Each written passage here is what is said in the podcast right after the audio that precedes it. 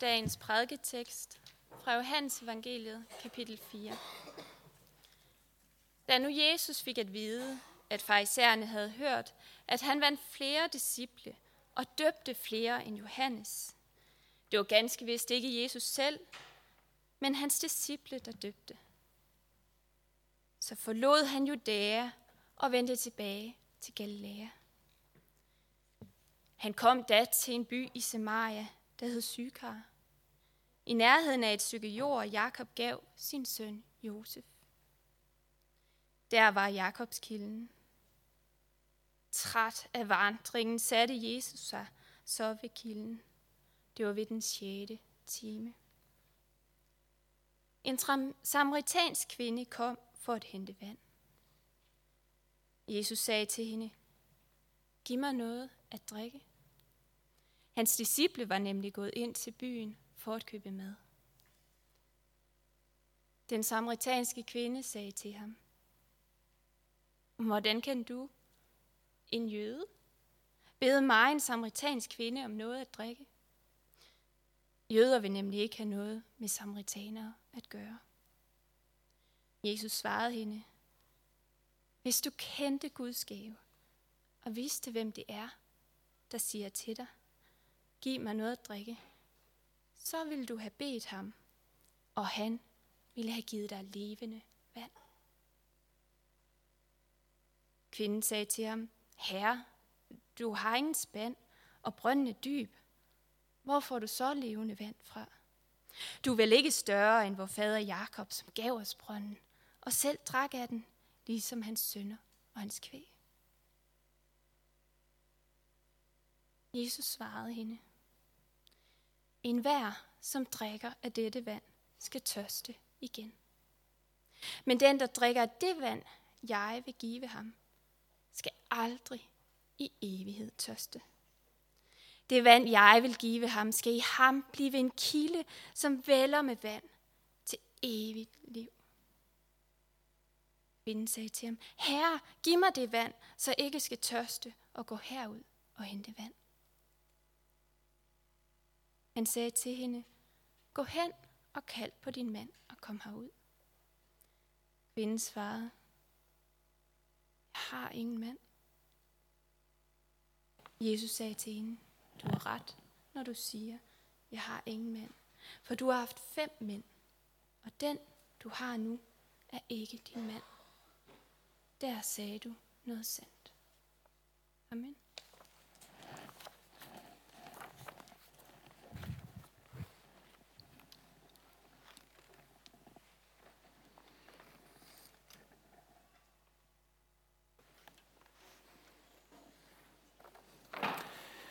Ja, vi er altså i gang med en prædikeserie med nogle lidt anderledes prædikner. Og nogle lidt anderledes temaer, end vi måske normalt sætter ord på her. Det gør vi, fordi vi synes, det er vigtigt, at vi som kirke er i en kærlig, kreativ, kritisk dialog med øh, vores kultur, os selv og de temaer, som er store i den, i den verden, vi, øh, vi færdes i til daglig. Så hvad kristendom ved om wellness er overskriften. Overskriften for i dag det er det glatte ansigt. Og øh, til at introducere øh, den overskrift øh, vil jeg godt vise jer en, øh, sådan en et minuts, et, et minuts videoklip med sine Molde.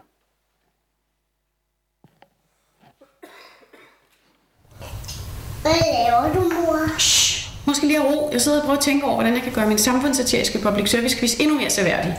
For det er se, du snart er 40. Ja, yeah. og hvad så?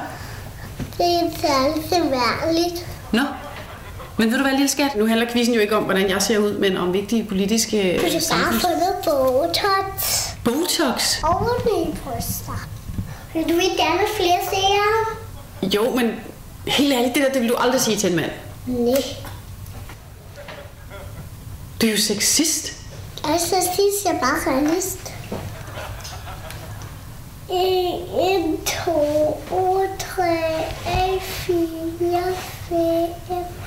Du var fem år, da du gør sådan der. Mor får fem runder, mor får fem runder. Og du får en stor røv i den der frostslåbrok.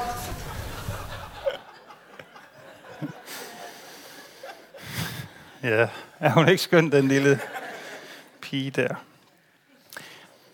Øhm, jeg har øh, fornøjelsen af til hverdag at arbejde sammen med øh, flere mennesker. Blandt andet en, som altid siger til mig, hvis jeg sidder ved øh, skrivebordet og ser lidt bekymret ud, så siger hun, pas på, de ikke bliver siddende. De der rynker, du har til at sidde i panden. Og det er jo egentlig meget sjovt sagt, men det er faktisk også rigtigt sagt. For på et tidspunkt, så bliver de siddende. Livet, det sætter sig i vores ansigter. I de tusinder små bevægelser, vi gør. De tusinder af bekymringer, vi har. De tusinder af smil, vi smiler. De tusinder af tårer, vi græder. Det sætter sig i vores ansigter. De mange timer, vi sover. Og måske især de mange timer, vi ikke sover. Det at blive forældre, det kan ikke undgå at sætte sig i ansigtet, for eksempel. Livet, vi lever, det sætter sig i vores ansigter. Der er det, vi udsætter vores ansigter for. Sol, regn, blæst, kulde, varme, men også kærlige blikke, der falder på os. Smil, der får os til at slappe helt af og falde til ro. Eller kolde øjne, der får os til at fryse indeni. Tomme øjne, der får os til at gyse indeni. Livet, det sætter sig i vores ansigter. Vores ansigt er en slags død, vi bærer med os helt synligt og åbent. Når lægerne de skal tale om det her, så er de ikke helt så poetisk. De siger, epidermis taber elasticitet. Det siger de. Det betyder, at der dannes fuger, linjer i huden. Det kalder vi rynker. De kan være under 1 mm, så det er de fine rynker. Og over 1 mm, så er det grove rynker. Det er et helt normalt aldringsfænomen, og det er ikke en sygdom. Og alligevel så siger læger i deres poetiske sprog, bekymringer omkring synlig aldring afficerer livskvalitet hos nogle. Det betyder, fordi jeg der ikke er læger, at rynker, det påvirker, har betydning for livskvaliteten hos nogle. Hvem er det? Og så svarer de igen. Det påvirkes af geografiske forhold, kultur, personlige præferencer, selvfølelse – i nogle miljøer bruges der store summer og meget energi på behandling af rynker. Der findes medicamentelle behandlingsalternativer og forskellige former for kirurgisk behandling. Hver femte kvinde i Danmark overvejer for en skønhedsoperation. Du kan for eksempel få sprøjtet øh, Botox ind under huden. Du kan få strammet øh, huden op ved en operation. Mange mennesker, især kvinder, men i stigende grad også mænd, de bruger dagligt øh, massevis af cremer og salver for at forhindre epidermis i at tabe elasticitet. For dannelsen af rynker. Personligt, så må jeg indrømme, at jeg er nok betydeligt mere bekymret over den ene rise, vores bil den fik af en nar. Da den holdt parkeret ved fodboldklubben fem dage efter, vi havde fået den. End de fem grove fuger, jeg er ved at udvikle i panden. Jeg kan ikke forklare, hvorfor, men sådan er det. Men uanset hvordan vi har det med vores rynker og de andre tegn på aldring og forfald og dagligt brug, som sætter sig i vores ansigter, så er vi alle sammen, som vi alle sammen, en del af en kultur, som gør, hvad den kan på, for at bekæmpe både synlige og usynlige tegn på aldring og forfald. 30'erne er de nye 20'ere, 50'erne er de nye 30'ere. Jeg er selv 41. Jeg må igen og igen tage mine jævnaldrende i at klæde sig som at opfatte sig selv som unge. Det er de ikke.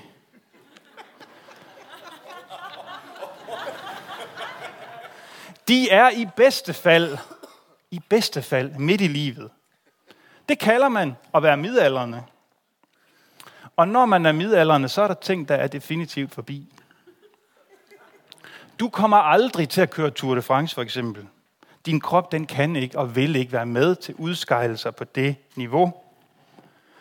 Du kan træne fodbold til du signer, men en 18-årig drengerøv, der lige er kommet hjem fra en krævende helnatsbytur, og stadigvæk stinker af sprut og smøger, han vil uden problemer løbe fra dig, både på den korte og den lange bane. Og du synes måske, det er uretfærdigt.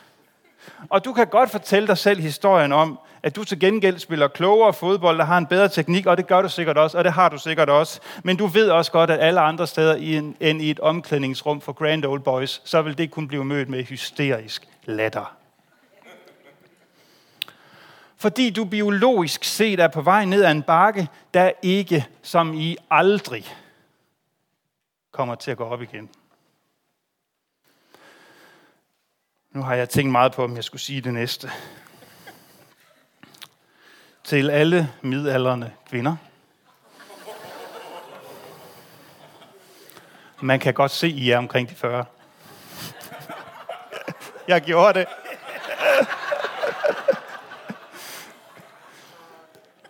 Din epidermis taber elasticitet. Og der er ikke rigtig noget, du kan gøre ved det. Og du kan godt kaste dig ind i kampen alligevel.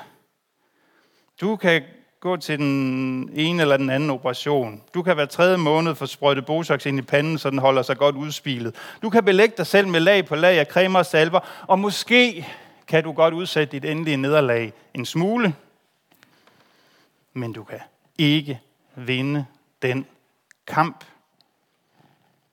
Du taber den. Det er det eneste, der er helt, helt sikkert. Du taber den kamp på et tidspunkt.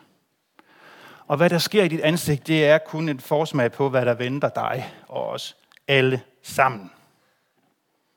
Således opmuntret. Nu kommer de dårlige nyheder. Den her skønne datter, vi så i videoklippet, hun siger til sin mor, man kan godt se, du snart er 40. Og så siger moren, ja, hvad så? Hun forsøger at se upåvirket ud. Det er ikke særligt seværdigt siger hun så nådesløst. Og her spider hun jo en hel kultur. Hun siger noget af det værste, man kan sige til mennesker i dag. Du er ikke seværdig.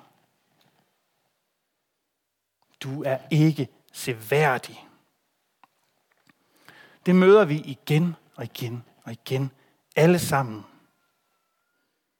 Det, der bliver sagt til os, det er, at når du ser godt ud, så kan du have selvværd og selvfølelse. Det er det, de siger, når de reklamerer for produkter, hudplejeprodukter og Botox. I parentes bemærket, kristendommen har ikke nogen holdning til Botox og øh, salver og cremer. Det må man simpelthen selv råde med. Det er ikke det, vi taler om. Det er ikke et korstog mod hudpleje, branchen eller plastikoperationer. Det råder folk selv med. Men det, der bliver sagt, når man reklamerer for eksempel for øh, antirynkecreme og sådan noget, det er, jeg brugte det her produkt, jeg har mindre rynker. Nu har jeg større selvtillid. Kan møde verden med større selvværd. Kan jeg genkende det? Du bliver mere og mere seværdig i det ydre, og så får du det bedre med dig selv. Jeg mødte engang en direktør for en øh, hudpleje, et hudplejefirma, øh, som levede af at sælge forskellige produkter til kvinder. Han sagde til mig, nogle gange kan jeg godt have det lidt mærkeligt, siger han. Jeg lever egentlig af at få kvinder til at have det dårligt med sig selv.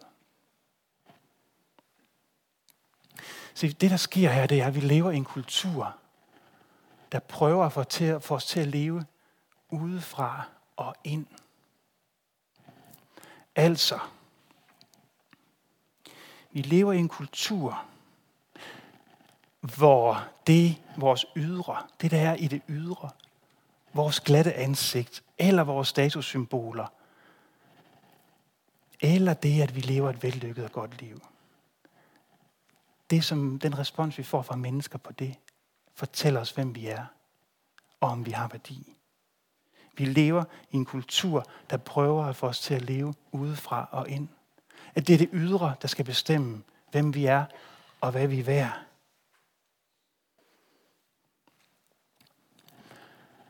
Og så bliver det helt umuligt for en at være optaget af andre. Det er det sjove paradoks ved det her. Man skulle tro, hvis du hele tiden søger bekræftelse hos andre, hvis du hele tiden spørger efter, er jeg smuk nok i dag? Øh, hvordan ser jeg ud? Hvordan møder andre mig? At så er du da meget optaget af, hvad andre synes. Nej, det er det overhovedet ikke. Du er kun optaget af dig selv i den anden. Det bliver umuligt for dig at række ud til andre mennesker, fordi du vil altid kun være optaget af, om de bekræfter dig. Om de synes, du er sjov. Om de synes, du ser godt ud. Om de synes, du er se værdig. Bibelen møder os med en helt, helt anden tankegang. Som vi blandt andet møder den her vidunderlige øh, fortælling om Jesus, der møder en kvinde ved Sykars brønd. Jesus han siger til hende, jeg har noget til dig. Jeg har, et, jeg har vand til dig, som du kan drikke i dit indre, som vil blive en kilde til levende vand i dit indre. Så du ikke behøver at leve, at leve udefra ind, men du kan leve indenfra og ud.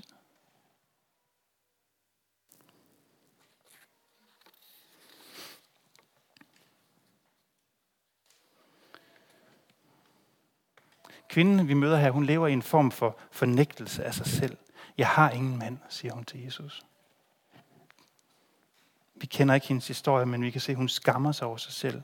Hun er gået ud til brønden her på et tidspunkt, hvor hun kunne have en berettiget formodning om at være alene. For kvinder i den her kultur, der var det normalt en social begivenhed at gå ud og hente vand. Det gjorde man sammen med andre, fordi så kunne man få fortalt den daglige dosis sladder og høre, hvem, øh, hvem der nu har øh, sagt hvad. Hun går derud på et tidspunkt til brønden, hvor hun kunne formode sig at være alene. Hun søger ensomheden. Hun skammer sig over sig selv. Hun har nok været en form for social outcast. En udstødt. Så møder hun den her særlige mand, der spurgte hende om vand. Hvordan må hendes ansigt så ud, da hun stod over for Jesus og sagde, jeg har ingen mand. Må hun løg uden at blinke. Hvordan man hendes mimik var den dag. Var der et irriteret drag om munden? Det ved vi ikke. Men vi ved, at Jesus han ser hende. I den her samtale, som er mellem Jesus og kvinden, så oplever kvinden at blive set af Jesus. Hun, som måske krøb langs panelerne, følte sig alt andet end seværdig. Hun bliver set af Jesus. Hun bliver seværdig. Og det, der sker i fortællingen, det er, at Jesus ser også alt det, hun skammer sig ved. Alt det, hun ikke er stolt af. Og, og, og alligevel, så siger han til hende, du har værdi. Du bliver seværdig i mine øjne. Og så løber kvinden ind i byen. Og så råber hun ud i hele landsbyen.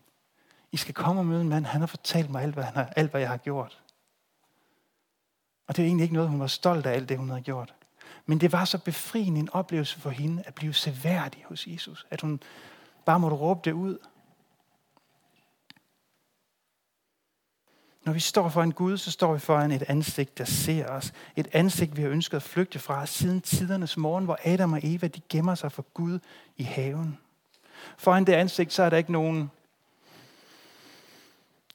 botox-injektioner eller cremelag, der kan skjule vores sande jeg. Foran det ansigt, så falder vores, øjne til, vores løgne falder til jorden, og vores omhyggeligt opbyggede illusioner om os selv brister.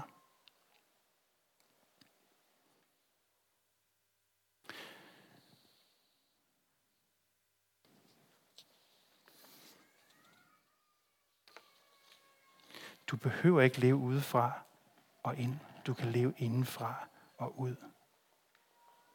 Kristendommen ved, at der er en anden måde at leve på. At der findes vand, som er en bekræftelse af dig, af din værdi. At Gud bekræfter dig som elsket, som seværdig, som værd at drage omsorg for. Og så kalder han dig til at se ud af dig selv. Væk fra din evindelige selvoptagethed. Se på mennesker omkring dig på samme måde, som værdifulde. Som nogen, der kræver, at du behandler dem med værdighed og respekt. Vores verden er fuld af mennesker, der lever udefra og ind. Det gælder lige for de mest magtfulde mænd og kvinder. Nogle af jer har måske set øh, de seneste dage, som jeg tror, det er et reality show mellem Arnold Schwarzenegger og Donald Trump, hvor Donald Trump er kommet til at fornærme Arnold Schwarzenegger, og de øh, skiftes til at bekrige hinanden med, øh, med øh, videoer og øh, grimme ord, fordi den ene fornærmer den anden, og så og man tænker, er I ikke for gamle til det? Helt ærligt. Helt ærligt.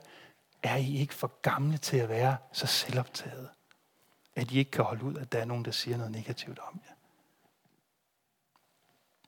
Vores kultur er fyldt med det.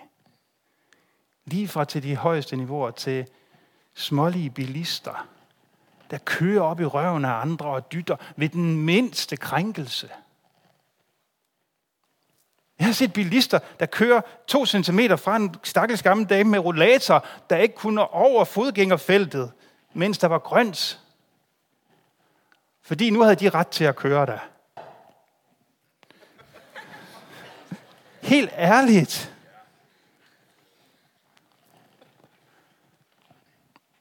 Du behøver ikke at leve på den måde. Du kan leve indenfra og ud.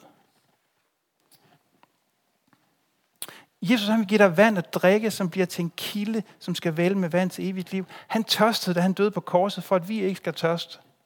Han blev lagt i graven, og da han opstod igen, så sprang der en kilde frem med vand til evigt liv. Det vand er Nord blevet døbt i i dag. Den kilde springer nu i hans hjerte. Den kilde kan også springe i dit hjerte.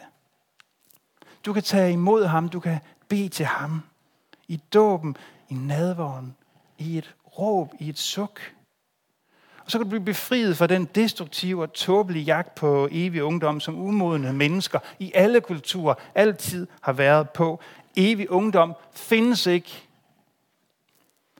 men evigt liv findes. Vi synger i den her salme, som vi sang før prædikenen. Jeg kender et land, hvor håret ej kroner, og tid har et tand. Og hvad svagt vi kunne skimte, mens øjet er blåt. Det lever dog i os, det føler vi godt. Hvad nu, hvis vores tids jagt på at være seværdige og se evig unge ud, er et udtryk for lige præcis det. Et, en længsel efter et land, hvor livet ikke er en nedadgående kurve, der ender i et trist blop og fader ud. Hvad nu, hvis det er et udtryk for det land, hvor vi aldrig skal blive gamle og dø? Hvad nu, hvis det lever i os, den længsel, fordi det land findes? Hvad nu, hvis vi har den længsel i os, fordi det land findes? Fordi der findes et land, hvor livet det altid, altid, altid vil sejre. Hvor døden er død. Hvor alt skal blive nyt og godt og genoprettet. Den længsel lever i os og i vores kultur. Hvad nu, hvis det er, fordi det land, det findes? Amen.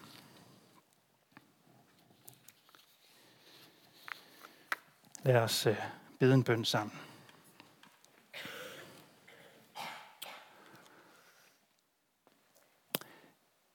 Kære Herre Jesus, den kvinde, du mødte ved Sykars brønd, hun var seværdig.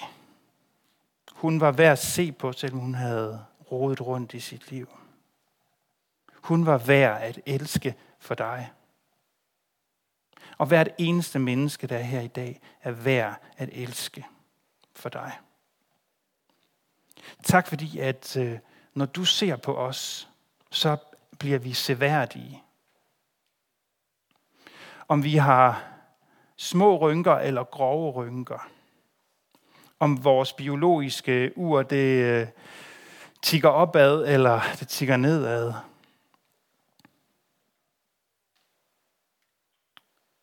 så er et hvert menneske herinde i dag seværdig for dig.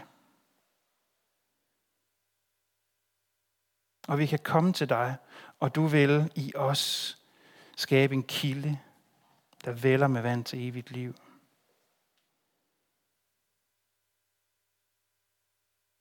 Og vi får lov til at høre til hos dig, som har besejret døden, og som er gået i gang med at gøre alting nyt, og som en dag vil fuldende fuldende det i dit rige.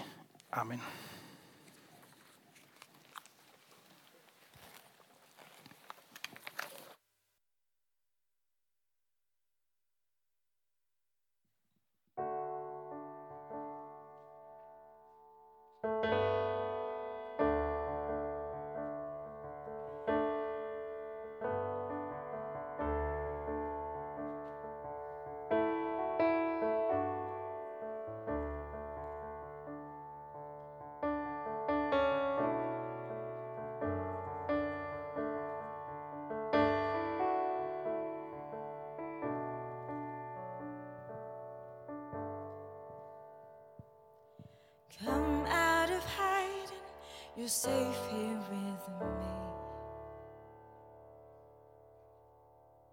There's no need to be frightened by intimacy.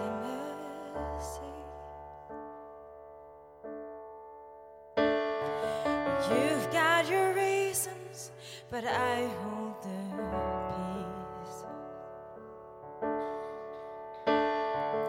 You've been on lockdown, but I hold.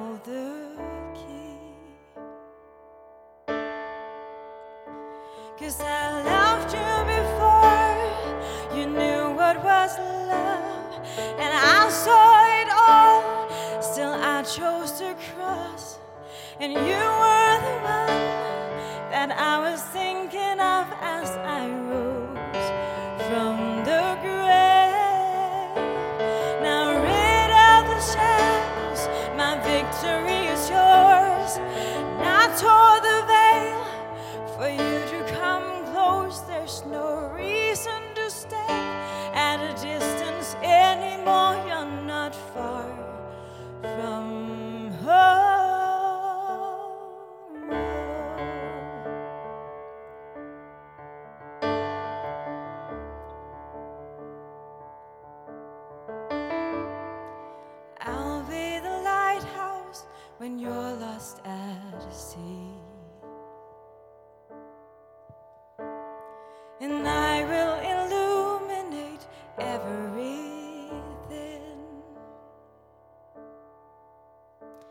There's no need to be frightened by intimacy. Oh, just throw off your fear and come.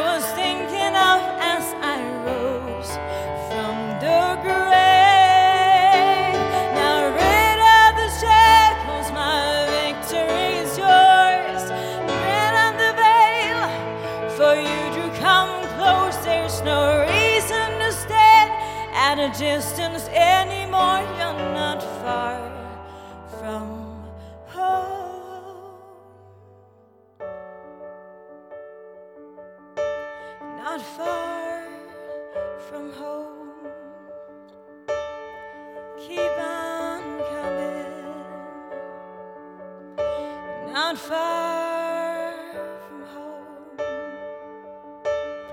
And oh,